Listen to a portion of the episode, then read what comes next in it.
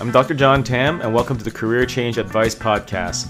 My definition of the good career is one that is aligned to who you are, whether it's clocking an 80 hour work week or having a job that just passes time so you can go home and spend it with your loved ones. I believe that a good career works for you and not the other way around. I promise to support you with every single episode with sound career advice for positive change, whether it's minor tweaks or a full on career switch. Let's begin. Welcome back to my channel, the best place for millennial professionals who feel stuck in their careers to find their dream careers. In my last video, I broke down the essential career exploration strategies when you're at a career crossroads. In this video, I'm going to give you the details on how to conduct a personal SWOT analysis for career planning, research, and exploration. This tool is super powerful and will help you figure out everything you need to learn about evaluating whether you should switch to another career or not, and what you need to do to position yourself accordingly. So make sure you subscribe and click the notification bell to receive regular updates on all things related to career change. Also, join my Facebook group called Career Change Advice, where you can chat with like minded people who are interested in making their careers work for them and not the other way around. Hi, I'm Dr. John Tam of a PhD in sociology from Oxford, and I'm passionate about helping millennial professionals find their dream careers through gaining clarity and building soft skills.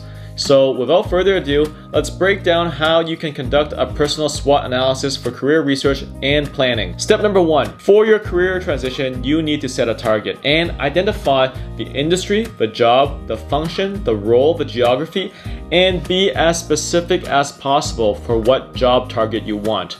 It essentially serves as the avatar in which you're comparing yourself to and you can refer to my previous video on career exploration for details. So for example, if you set a target to be an entry-level UX designer for Apple, well, a similar company to Apple would be Google, or Microsoft in terms of its size, in terms of its market cap, in terms of the technology. And so you don't want to set a target like I'm gonna go for Apple only you also need to consider, hey, if Apple doesn't take me, what are some other options available that basically has the same skill set? And that basically becomes your avatar. And once you set an avatar, you need to do a SWOT analysis. So what is SWOT? The SWOT matrix is a framework for analyzing your strengths and weaknesses as well as the opportunities and threats that you face. This helps you focus on your strengths it minimizes your weaknesses and it helps you take the greatest possible advantage of opportunities available to you and also helps prevent your career from being derailed from threats.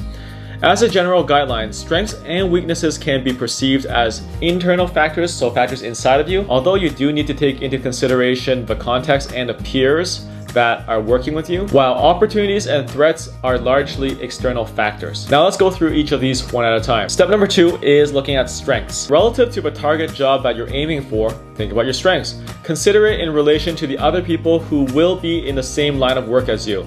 For example, if you are great at coding and UX design and the people around you are only good at code, then this strength of yours may be amplified to be even greater. What advantages do you have that others do not have. You can look at this in terms of the skills, the training, the schooling, or your contacts. Here are some questions to guide you along. What are you doing that's better than everyone else? What kind of personal assets can you access?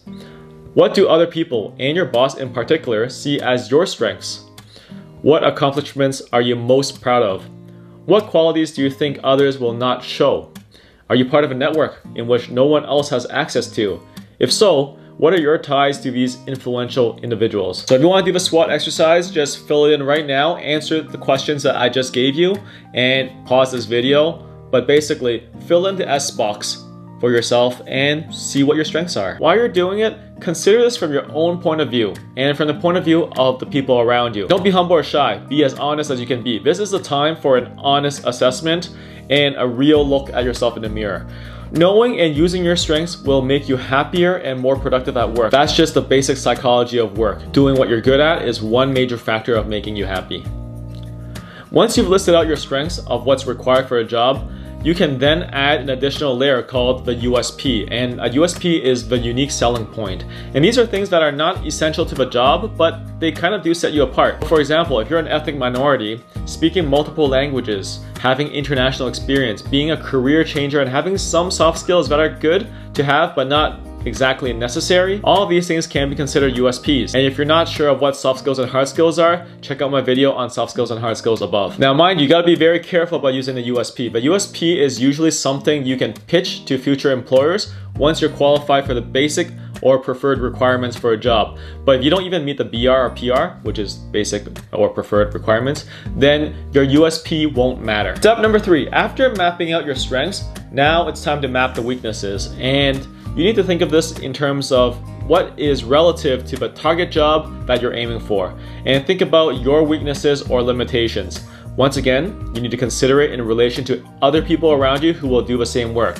For example, if you've got a background in full stack marketing, but the job requires someone who specializes in SEO optimization, then this is your weakness. In looking at your weaknesses, you may feel kind of down in the dumps and it's like, oh man, that's my weakness. Think about it this way. A weakness can also be framed as an area of growth, and that's what you really want to recognize. If this is a weakness, it actually becomes an area of growth for you, which can then become an opportunity. And so, weaknesses are important to map out and be super honest with yourself about, but at the same time, don't get too bummed out about it because you can close that weakness gap. What activities do you normally procrastinate because you don't feel good about completing them? What are the people around you going to say about your weaknesses? What are your weaknesses? Are you absolutely confident in your qualifications and skills? If not, where's your weak point? For example, are you always late, disorganized, do you have a short temper, or are you poor in managing stress? Which hard skills and soft skills are the basic and preferred requirements of your target job? To what extent do your personality traits meet the requirements? For example, if you are in sales, being an introvert may be a hurdle. And to find out, you can take a free personality test, which I'll include in the links above. So after taking that personality test, check out the soft skills personality development video, which I'll put in the cards above, where I talk about how you can use soft skills to address personality limitations. But in a nutshell, if you are highly agreeable, you need to learn how to say no so you don't overwhelm yourself with work. And you can check out my video above on how to say no to your boss or colleagues in the cards above. Again, approach this from a personal internal viewpoint and from an external perspective. Do other people see flaws that you can't see? Will you have a hard time keeping up in a field based on your research? And you need to be rational. It is best to face some hard facts as soon as possible before you make the jump. So once again, this is not the time to lie to yourself and go for confirmation bias and everything. Look in the mirror and give yourself an honest assessment. What are some strengths and weaknesses that you have for your target job? Let me know in the comments below. And if you want to pause this video to map out your weaknesses, go ahead now. The fourth step is to map out opportunities. As the name implies, these are entry points for you to get your foot in the door. And there are also opportunities for you to excel. You need to recognize them and be able to tick off as many boxes as you can to break into that industry.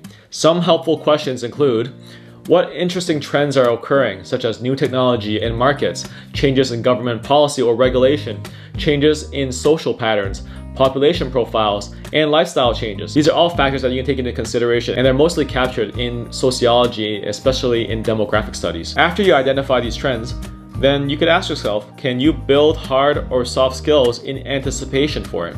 And check out my video on soft skills trends, which I'll put in the cards above if you want to know more about soft skills and the importance of it in the future. Another question you can ask is, is the industry growing? If so, how can you position yourself for the future market?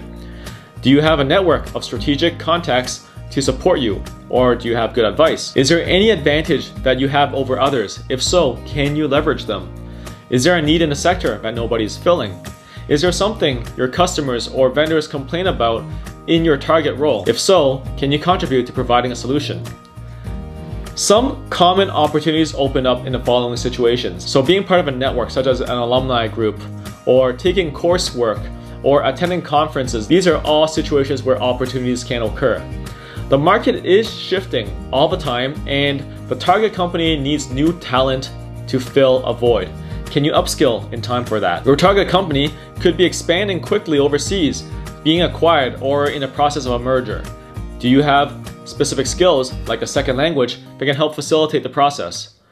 Most importantly, look at your strengths and ask yourself if they open up any opportunities. And look at your weaknesses and ask yourself whether you can open up opportunities by removing them. Once again, you've got to frame weaknesses as an area of growth and keep it positive. And if you want to assess your opportunities now, just pause the video and do it. The fifth and final step is to look at threats. And as the name implies, these are threats for you to get your foot in the door or could possibly knock you off and derail your career. And you need to recognize them and be able to preempt them so that you can break into the industry. And sometimes you can flip a threat into your strength. So for example, if a threat is that grunt paralegal duties are going to be replaced by AI and automation. So recent research has shown that what takes a paralegal two weeks to sort out the different case files can only take an AI one hour to sort through.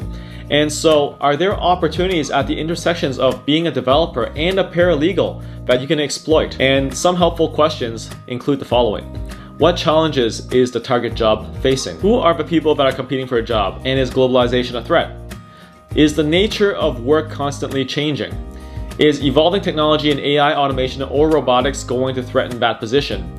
And you should definitely check out my podcast episode with MIT researcher Dr. Alastair Johnson about the future of AI and automation. I'll put that in the cards above. Will any of your weaknesses above lead to increased vulnerability to threats? Doing this review would also provide important details. It will point out what you need to do to preempt these problems or perhaps even flip them to be in your advantage.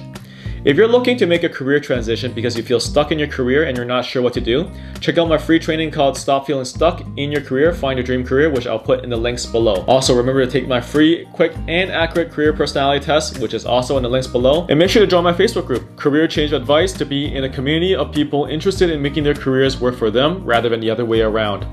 In my next video, I'm going to discuss how to do deeper career exploration research by conducting informational interviews. So make sure you subscribe and click the notification bell for updates for when it comes out. Also, leave a comment below and let me know your thoughts. Don't forget to give this video a like and share it with your network if you found this to be valuable. Take care. If you enjoyed this episode, be sure to subscribe, rate, and review this podcast and share it with others who want their careers to work for them. Congrats for showing up and being your own career advocate today. Thanks so much for listening, and I'll talk to you in the next episode.